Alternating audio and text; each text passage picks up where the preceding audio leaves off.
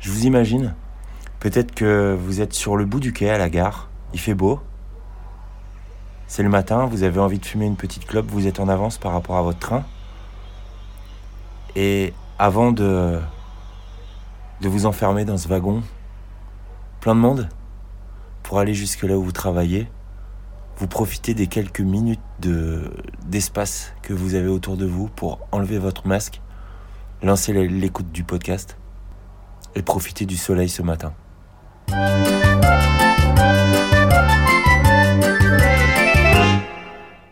J'avais les flambis, j'avais les petits suisses, j'avais des frites, j'avais des liégeois, j'avais des Saint-Marcelin, des Cabécou, j'avais des frais, j'avais des Cantal, j'avais plein de choses que je supprimais. Ouais. C'est basique. Hein. Ah ouais, d'accord. Alors ce gars, il me dit, ce gars, il est toujours en train de contester les gens. Et bon, je le connais parce que bon. Et il m'a dit, pourquoi tu ne veux pas? J'ai eu, on se rappelait ce qu'il était bon, mais il venait bien chercher les bonbons, tout comme ça, il venait voir. Ouais. Ça l'arrangerait, lui, parce que bon, il ne sort pas beaucoup, quoi, mais bon. Et pourquoi tu ne veux pas ça? Parce que j'ai dit, j'ai pas la vente, c'est tout, je l'ai pas jeté, quoi. Et bien sûr, et oui, bien sûr. D'accord, ok. Avant, il y avait plein de choses, on vendait des couches pour bébé, on vendait des avec la pince. Pour coudre, des fils, des aiguilles de machine. Ah oui, d'accord. Ouais, des épingles de double, des fermetures. Mais oui, mais maintenant les gens se déplacent plus. Bah bien sûr, il y avait pas magasins qui n'existaient pas. Hein. Oui. Nous, on était en 76. Le clair à Villefranche, on était en 85, en Canada, en 86. Le Inter n'existait pas non plus quand même. Ouais. Et c'est genre, on vendait plein de choses. Quand du bépezoum pour une mobilette. Du bépezoum, c'était du bidon, de mélange pour une mobilette. D'accord, ok. On avait plein de monnaie, ça. Ouais. Plein de choses, on vendait des sardines salées à la saison, ça avait tout le magasin qui se vendait. Ouais. Il y avait des. Qu'est-ce qu'il y avait le chocolat en poudre. Ouais. On avait du poulet, on avait du Coscao, on avait des squeaks, du banania. Ouais. Mais là, j'ai des squeaks tout le temps. Ah oui, d'accord. Ouais. Il y a plein de choses, quoi. Ouais. Ouais. Ouais, bon.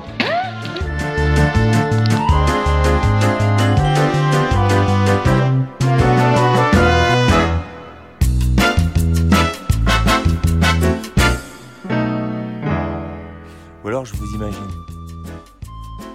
Vous avez rendez-vous avec quelqu'un. Il est 12h15. Et d'habitude, c'est pratique de pouvoir filer des rendez-vous dans des troquets. Seulement là, les bars sont fermés. Donc vous êtes devant un troquet, dans la rue. Vous avez rendez-vous là. Il n'y a rien à faire, vous ne pouvez pas vous asseoir. Vous êtes obligé d'attendre debout, à côté des voitures.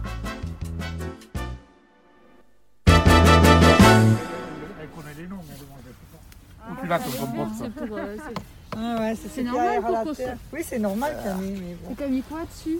Là, j'ai mis parce qu'il faut de temps en temps. Il y a des mouches. Oui, des mouches. Des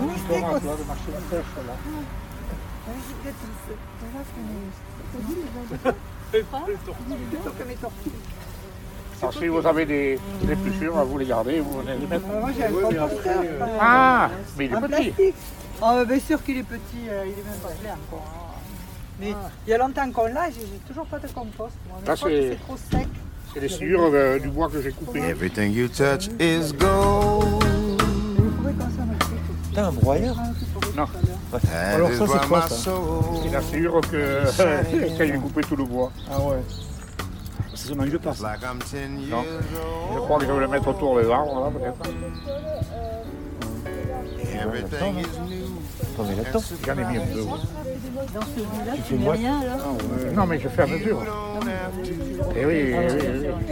Cette année, on n'en a pas eu beaucoup parce qu'on n'a pas fait le grand festival. Et la matière brune, tu le mélanges un peu à la fois alors? Tu fais des couches. Alors, quand tu as fait ça de légumes, tu mets deux ou trois pelles de sucre que ça couvre. Donc, c'est des feuilles, des branches, des. Tu mets du carton un peu de temps en temps? Non, je mets ça là, c'est couvert. C'est des bouts de branches, du bois. Ou alors là, je le mets comme ça. Tu vas foutre ta sueur là-dedans. Non, des fois, comme les crèmes. Là, c'est les coupes, les bois, I don't have today to see my treasure standing right in front of me. Everyone that I know is asking me, what is going on in your life? Oh, and it feels like heaven. Ou alors je vous imagine, vous rentrez chez vous, après avoir bossé. Il est tard, vous courez un petit peu pour avoir le dernier bus. Le fait qu'il n'y ait personne dans les rues, ça vous inquiète un peu. Alors que justement, normalement, ça devrait vous rassurer. Chaque bruit vous semble hostile. C'est pas facile de travailler la nuit. C'est encore moins facile pendant le confinement. Bon, quoi qu'il en soit, qui que vous soyez et quoi que vous fassiez, je vous souhaite une bonne écoute. J'espère que ça va, j'espère que vous allez bien. Aujourd'hui, les hashtags pour le podcast, c'est les mêmes que ceux du mois dernier. Parce qu'en fait, j'avais enregistré plein de trucs intéressants. Je me suis rendu compte que ça faisait trop long. Pour cet épisode, je vous les remets. Je vous remets la suite. Donc il y a toujours le pépé qui raconte comment il fait pour faire pousser ses légumes. Et il y a aussi les jeunes qui font de l'art contemporain, qui sont venus en fait en résidence à côté d'ici, dans un centre d'art. Et à l'étage, dans une petite pièce, à droite, en sortant de l'escalier, une mansarde avec un Québécois derrière un ordinateur, en train de faire des diagrammes. Il essaye de cartographier la notion de beauté qu'il peut y avoir au niveau sociologique dans les interactions entre les gens. Un espèce de truc d'intello. Au même étage, mais de l'autre côté de l'escalier, une grande salle avec des fenêtres, une grande baie vitrée, beaucoup de lumière, des tableaux accrochés au mur, mais la peintre qui a fait ces tableaux n'est pas là. Elle est qu'à contact, donc elle n'a pas pu venir pour présenter son boulot. Un mec, pareil, derrière un ordinateur. Un peu comme un représentant de commerce, il a des piles de tracts sur son établi, des cartes de visite, des stylos avec un logo. Son truc, c'est d'aller chez les gens en leur faisant croire qu'il fait partie du ministère du Bonheur. Et il essaye de prendre en photo l'objet que les gens trouvent le plus beau chez eux. Et son projet, c'est de réaliser un grand photomontage avec ce musée de tous les objets que les gens trouvent beaux. Mais bon, ensuite, quand même, il leur dit qu'il ne fait pas partie vraiment du ministère, qu'il est artiste, qu'il en a besoin pour son projet, tout ça. C'est pas un vrai pirate. Enfin, j'espère que ça vous plaira. Je trouvais ça sympa d'essayer de mettre en rapport ces deux journées. Le mec qui nous fait visiter son potager avec les artistes qui essaient de trouver la beauté. Donc les hashtags, c'est toujours art contemporain, potager et compost. Vous écoutez un podcast géographique depuis la Diagonale du vide. C'est ici et maintenant.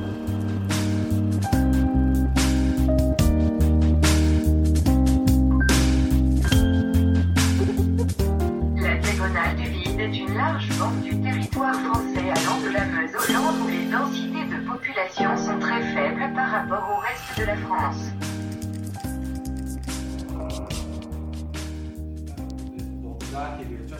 Après une randonnée, peut-être qu'ils ont exprimé ce désir d'aller marcher, ou tu vois. Donc c'est plutôt un truc quand même qui pourrait potentiellement véritablement se passer, plus que de l'ordre du fantasme, qui finalement n'arrive jamais. Enfin, oui. Parce que le principe du fantasme, c'est ça, souvent quand ça arrive, on est déçu. Et alors ici, il se passe quoi ? Et moi ici, c'est l'Institut international de sensibilité et d'études... Non, l'Institut international de recherche et d'études de la sensibilité des territoires. qui est un organisme de diagnostic territorial fictif. C'est moi qui l'ai fondé, donc maintenant il existe, mais il n'a pas... Une espèce de datar imaginaire. Ouais, un petit peu. Et en fait, mais tu peux prendre le papier si tu veux, la carte de visite dessus aussi. Et donc l'idée, en fait, c'est de porter... c'est au lieu, en fait, d'utiliser la statistique comme outil d'analyse de données du territorial, on va utiliser le sensible, seulement le sensible. Donc en partant du principe que, de toute façon, la statistique est super subjective, donc autant le faire avec des vraies choses vraiment subjectives comme le sensible. Comment ça, la statistique est subjective? C'est-à-dire qu'en fait, avec un chiffre, en fonction de la méthode de calcul, on peut lui faire dire tout et son contraire. C'est-à-dire que je peux prendre un indicateur de développement humain, sortir la poupille, dans ce sens-là, et en fait, après, je prends un discours autour où je peux dire c'est surdéveloppé ou c'est sous-développé. Tu vois, et puis la méthode de calcul humaine, donc finalement, c'est toujours au service d'une idéologie, en fait, la stat. Parce que les mathématiques, il y a toujours cette espèce de... d'imaginaire que ce soit pur, c'est pur et objectif, et les mathématiques c'est super subjectif. Donc je me dis, c'est une méthode d'analyse qui est communément et quasiment exclusivement utilisée pour décrypter les territoires, la stat. Du coup, moi je vais me poser en utilisant le sensible. En fait, tu vois, c'est une espèce de contre-pied, mais c'est... Et alors, tu vas avoir des gens... Et du coup, genre, il y a des analyses que je fais... à travers mon spectre de sensibilité. Et sinon, il y a aussi un projet où je vais voir les gens, et en fait, alors c'est plus sur une pratique de porte-à-porte, de sondage, donc où je mets un t-shirt ou sinon ma polaire avec mon petit badge, et donc j'ai des stylos, j'ai mes cartes de visite, j'ai tout ce cosmétique en fait de corporate, et je vais chez les gens pour parler avec eux des bibelots qu'ils ont chez eux, donc des objets en fait qu'ils ont à la maison et qu'ils exposent chez eux. Et à la fin, le but est qu'ils choisissent en fait un des objets, un ou deux, tu vois, en fonction du nombre de personnes qui sont dans la maison à ce moment-là. Chacun choisit un objet qu'ils pensent les représenter, auquel ils sont particulièrement attachés ou qu'ils ont envie de faire apparaître, plus qu'un autre. Et j'ai un fond blanc, je mets ça sur une chaise chez eux, je prends la photo de l'objet. Et l'idée, c'est d'avoir une espèce comme ça d'échantillonnage de bibelots qui sera une espèce de paysage instantané du territoire par le biais des objets que les gens exposent chez eux. Voilà. C'est trop beau. Et là, il y a déjà des photos qui sont... Là, j'ai un pré-montage. Ah, putain. J'en ai pris. Alors, j'ai fait un pré-assemblage. Je sais pas ce que je teste, en même temps la forme qui pourrait être une forme finale, comme une espèce de prise ou sous gélicier. Alors c'est sur Photoshop encore, mais j'ai une peinture aussi d'une personne. Il y a vraiment des bibelots qui sont laids, je suis désolé. Oui, mais c'est pas objectif. Non, là je suis vraiment pas objectif. Donc là, moi c'est un photomontage, j'en ai un peu plus, mais tu vois, ça permet comme ça de voir. J'essaie aussi de tout retrouver des formes. Okay. Après, quand tu vas faire un prix d'image. J'aimerais bien en fait avoir une espèce d'image, mais plus sur l'ordre d'une frise, qui pourrait presque être imprimée sur dos bleu pour être contre-collée au mur, tu vois. Oui. Comme ça, en plus, c'est un truc qui n'a pas vraiment de valeur. C'est pas une photo super bien tirée sur un papier qui est hyper, tu vois, brillant et tout, qui aura fait trop de... qui serait trop cosmétique, quoi. Donc du coup, là, ça permet d'être reproduit. Et d'avoir une espèce de frise comme ça qui serait comme une espèce de podium ou comme si tu vois comme les présentations que tu peux avoir dans les musées d'antiquité par exemple où tu as ces espèces d'étagères recouvertes d'un tissu et les objets posés dessus. Ouais, comme une sorte de cabinet de curiosité. Ouais, exactement. Un reliquaire, tout à fait. Délire là quoi. Exactement. Mais bon après j'ai du boulot aussi d'incrustation pour que les images soient bien mêlées entre elles et tout. Bon ça c'est un autre travail. Oui, bah après ça c'est ton boulot de graphiste quoi. Voilà, c'est ça, c'est un truc chiant à faire en hiver quoi. Pas chiant, c'est un peu technique. Mais ouais, je trouve que tu vois là, moi c'est un montage, mais ça peut être intéressant ouais, d'avoir tous ces objets. Super, super. Et les gens ils te croient, tu leur dis à un moment donné que... À un moment donné, j'arrive à dire que je suis artiste parce que sinon en fait, c'est assez muré. À partir du moment où je précise que je suis artiste, donc je le dis assez vite. C'est vachement plus ouvert, les gens se détendent. Et même si des fois ils comprennent pas forcément l'aboutissement de ce que je suis en train de faire, il y a cette espèce d'excuse que c'est un artiste et que ça va arriver, tu vois. Ok. Mais ouais, ça... De finir par présenter comme artiste, ça place une espèce de capital sympathique qui m'aide à pouvoir... ça te rend bien venu. Comment ? Ouais, c'est ça, ça te bien venu. Ouais, parce que sinon j'arrive avec mon t-shirt, mon badge, mes trucs et tout, ils se demandent si c'est Jéhovah ou si c'est un truc de sondage un petit peu chiant, quoi, en fait. Ça, Mais j'aime bien avoir quand même ce de l'enquêteur, tu vois, d'avoir un peu très corporel. Tu peux apprendre en photo, toi ? Ouais, bien sûr, bien sûr.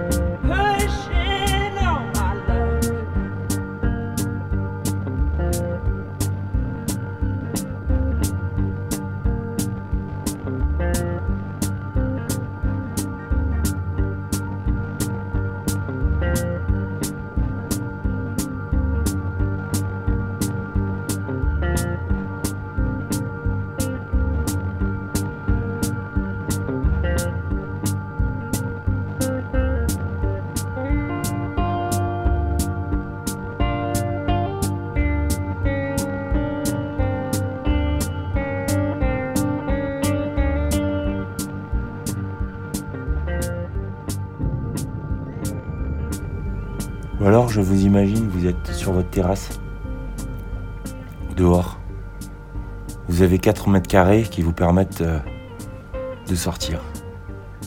Vous en avez marre du confinement. Vous vous accoudez au balcon, vous regardez en bas ce qui se passe, mais il se passe pas grand chose. Bon, enfin c'est quand même comme ça. Vous êtes en télétravail depuis 3 semaines. Vous jouez le jeu, vous sortez pas. De toute façon, personne ne sort, il n'y a rien à faire. Donc vous travaillez, vous attendez. Là, vous êtes préparé un thé. Parce que ça va bien, vous avez déjà bu plein de café, vous commencez à être un peu énervé. Et vous profitez du soleil sur votre balcon, en écoutant un podcast.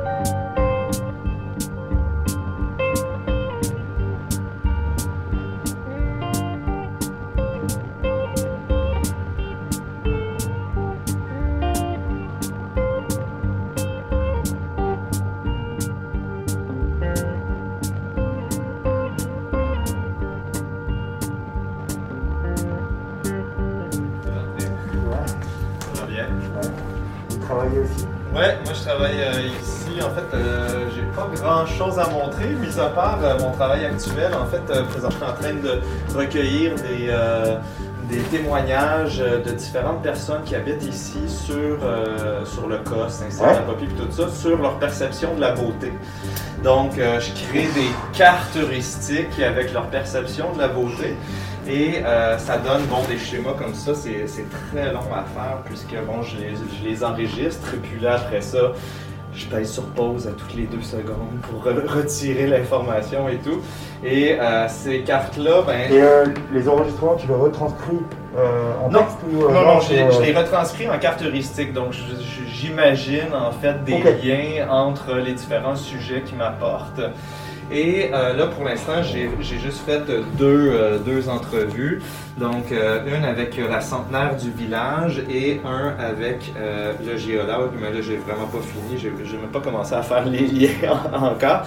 Et ce que je veux faire, c'est que chaque section de chaque personne qui va m'avoir donné son témoignage va être gravée sur des plaques de verre d'environ 1 mètre par 1 mètre. Et vont être superposées les unes sur les autres, ce qui va créer une certaine... profondeur, une certaine perspective visuelle, et en même temps, ça va créer des interactions entre les différents schémas. Donc là, pour l'instant, je le copie en 2D, puis après ça, je vais travailler avec un modélisateur 3D, puis tout ça pour qu'il y ait justement une espèce d'interaction. Ça va être une superposition de plaques de 2D, ou il va y avoir des liens qui vont se passer d'une plaque à l'autre? Ben, si je suis capable de faire des liens, mais il ne pourra pas en avoir parce que ça va être vraiment des plaques de verre qui vont être superposées les unes sur les autres. Donc, ce que ça va faire, c'est vraiment le 2D va venir joindre un autre schéma et ainsi de suite à travers la profondeur. Donc, ça va être du 2D qui va faire un 3D. Avec une mèche. Ouais, mais là, ça pourrait être dangereux pour casser le verre. Faudrait que je vois avec notre graveur de verre, parce que là, c'est lui qui va décider, t'sais, ensuite, s'il le fait au sable, s'il le fait au laser. Donc, c'est à décider après ça avec le graveur de verre.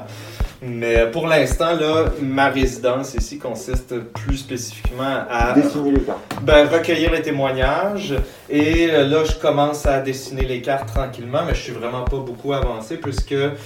évidemment, moi, ce que je veux faire, c'est d'abord et avant tout recueillir les témoignages parce qu'après la fin de ma résidence, ça va être fini. Puis après ça, quand je vais revenir au Canada, là, je vais pouvoir valider. C'est au Canada que tu vas faire ta pièce? Oui, c'est ça. Parce que de toute façon, ça va être trop cher à transporter, étant donné la lourdeur. Et puis ici, c'est des recherches en fait, c'est des résidences de recherche et d'exploration. Oui. Donc, j'ai pas nécessairement...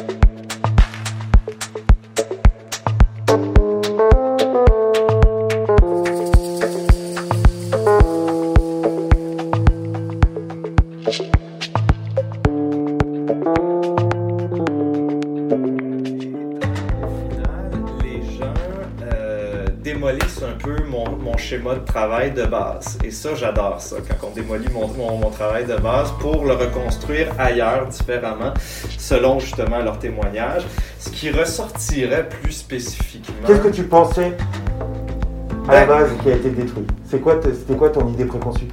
En fait, j'avais l'impression que les gens allaient me parler de la beauté, mais au final, les gens me parlent de leur quotidien. Les gens parlent de leur histoire, de leur mémoire, de l'évolution de la vie, que ce soit à Saint-Cyr, dans le Lot, au Cos, à Calvignac, etc. Donc, les gens vont avoir une vision beaucoup plus anthropologique de la beauté ou géologique, environnementale, que esthétique, philosophique. Donc, je pensais rentrer dans des gros témoignages, tu sais, où ce que les gens auraient pensé beaucoup sur ces... En fait, c'est la loose, quoi. Tu pensais tomber sur des philosophes et on te parle de carottes, quoi. Ben oui, mais je trouve ça super palpitant, tu sais, comme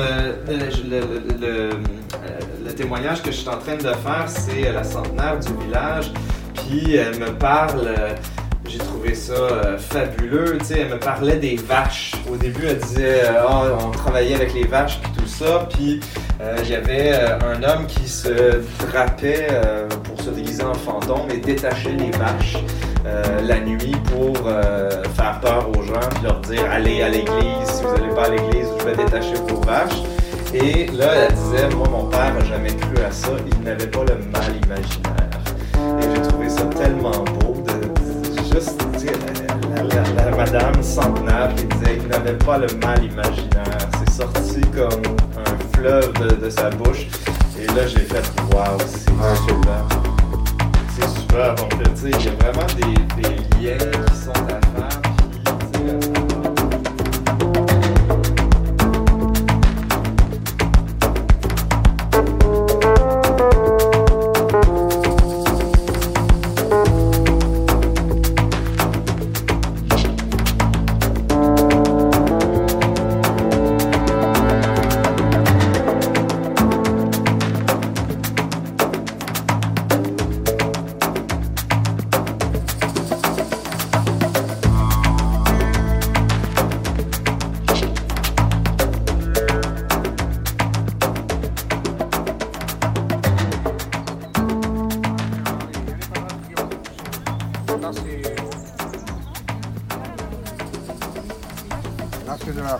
Et là, c'est pour ça que je suis atteint, parce que je regarde un peu la lune, je vais repiquer de la, pour l'hiver, celle qui se conserve, la scarole.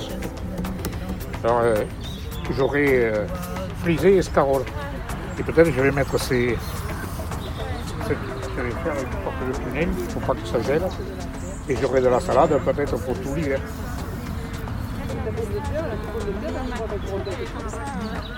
Mais l'autre jour, j'en ai arraché une et il y avait des patates dessous.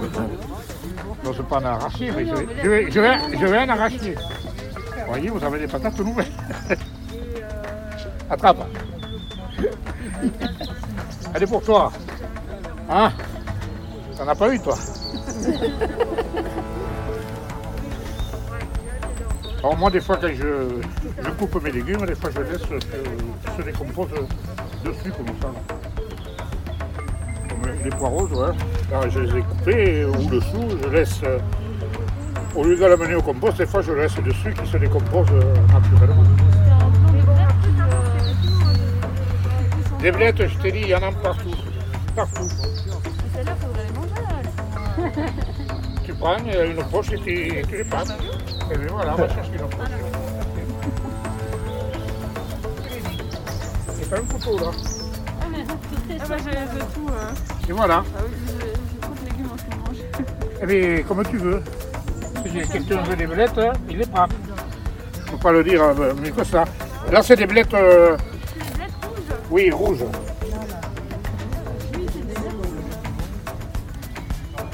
Là, c'est des blettes raves rouges, non? Ah oui. Regardez si ça pousse. Eh oui.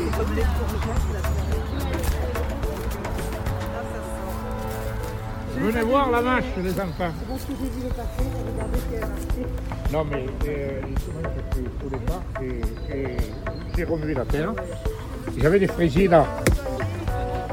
Mais les fraisiers, ils ont eu chaud et puis. Il faut alors, j'en ai repiqué, j'ai nettoyé ce bas, et j'ai mis les fraisiers là. Ah, oui. Là, ils sont petits, mais il faut voir ça. Oui, bah, j'imagine, vu la grandeur de tous les légumes, les fraisiers, ils vont être... Ça, c'est de la rondeur. Ouais. Et j'ai mis les fraisiers là, j'ai nettoyé ce bac, j'ai mis les fraisiers là, j'ai arraché tous mes fraisiers, j'ai retravaillé le bac, j'ai mis un peu de terre, j'ai tout remis. J'ai tout remis et j'ai semé de la mâche. Il y a un grand paquet, mais tout ce qu'il y a. Et alors pour qu'elle vienne, parce que la mâche, quand on la sème, il ne faut pas travailler la terre. Juste la griffer à peine. Tu vois ? Et puis, moi, comme je disais là, au début, ce qui ressort arrive à l'heure, je mélangeais avec du marc de café. Tu vois ? Les graines. Alors j'ai mélangé avec du marc de café et j'ai semé ma mâche comme ça. Mais la mâche, ça n'aime pas la chaleur, il faisait chaud encore. Alors j'ai mis un peu de ça là, comme ça là. Et j'en ai mis un peu comme ça, là, j'ai arrosé, non, arrosé la terre, j'ai mis la masque, j'ai remis ça et j'ai re-arrosé par-dessus. Et j'ai mis, mais pas trop, parce que sinon il n'y a pas d'air, ça ne sera pas. Juste comme ça, là, pareil de patience. Hein. Et j'ai arrosé par-dessus. Et je regardais, dans les détails, je voyais, ah si, il y en a une qui sort, putain, mais il n'y en a pas beaucoup. Regarde maintenant. Et puis après, tout doucement, j'ai enlevé, parce qu'il ne faut pas tout arracher. Là, et je pense que j'aurai de la masse. On dirait. Alors si elle est aussi grande que tout le reste, sauf qu'il y a deux sortes de masse. Il y en a une, je ne sais pas celle-là, on envoie le paquet, Amanda. Il y a la masse en bas, il y a la masse arrière. Non, mais il y a une masse qui se mange de suite. Qui craignent un peu le froid, et qui se mangent maintenant bientôt. Et non, puis qui se conserve l'hiver. Ah, t'espères que c'est ça qui se... Alors là, c'est l'inverse, il y en a une qui se passe sur le café. Bon, ouais, c'est comme ça, on va aller regarder. Là, sur le semis, ils disent juillet, août, septembre, octobre, les récoltes.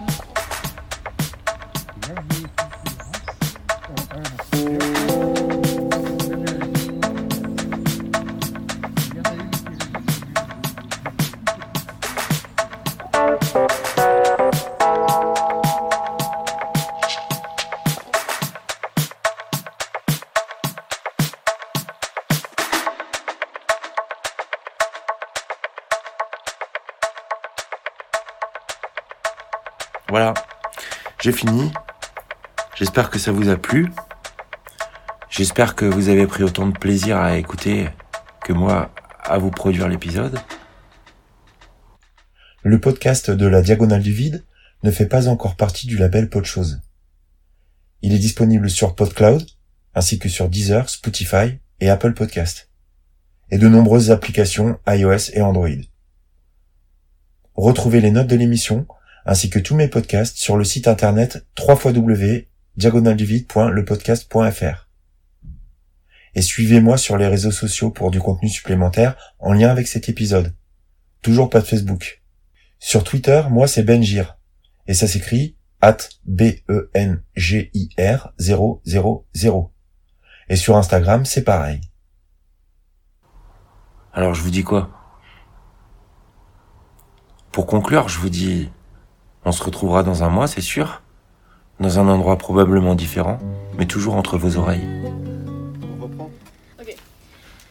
Les chemins qui montent à la mer ont gardé de notre passage des fleurs effeuillées, l'écho sous leurs arbres de nos deux rires clairs.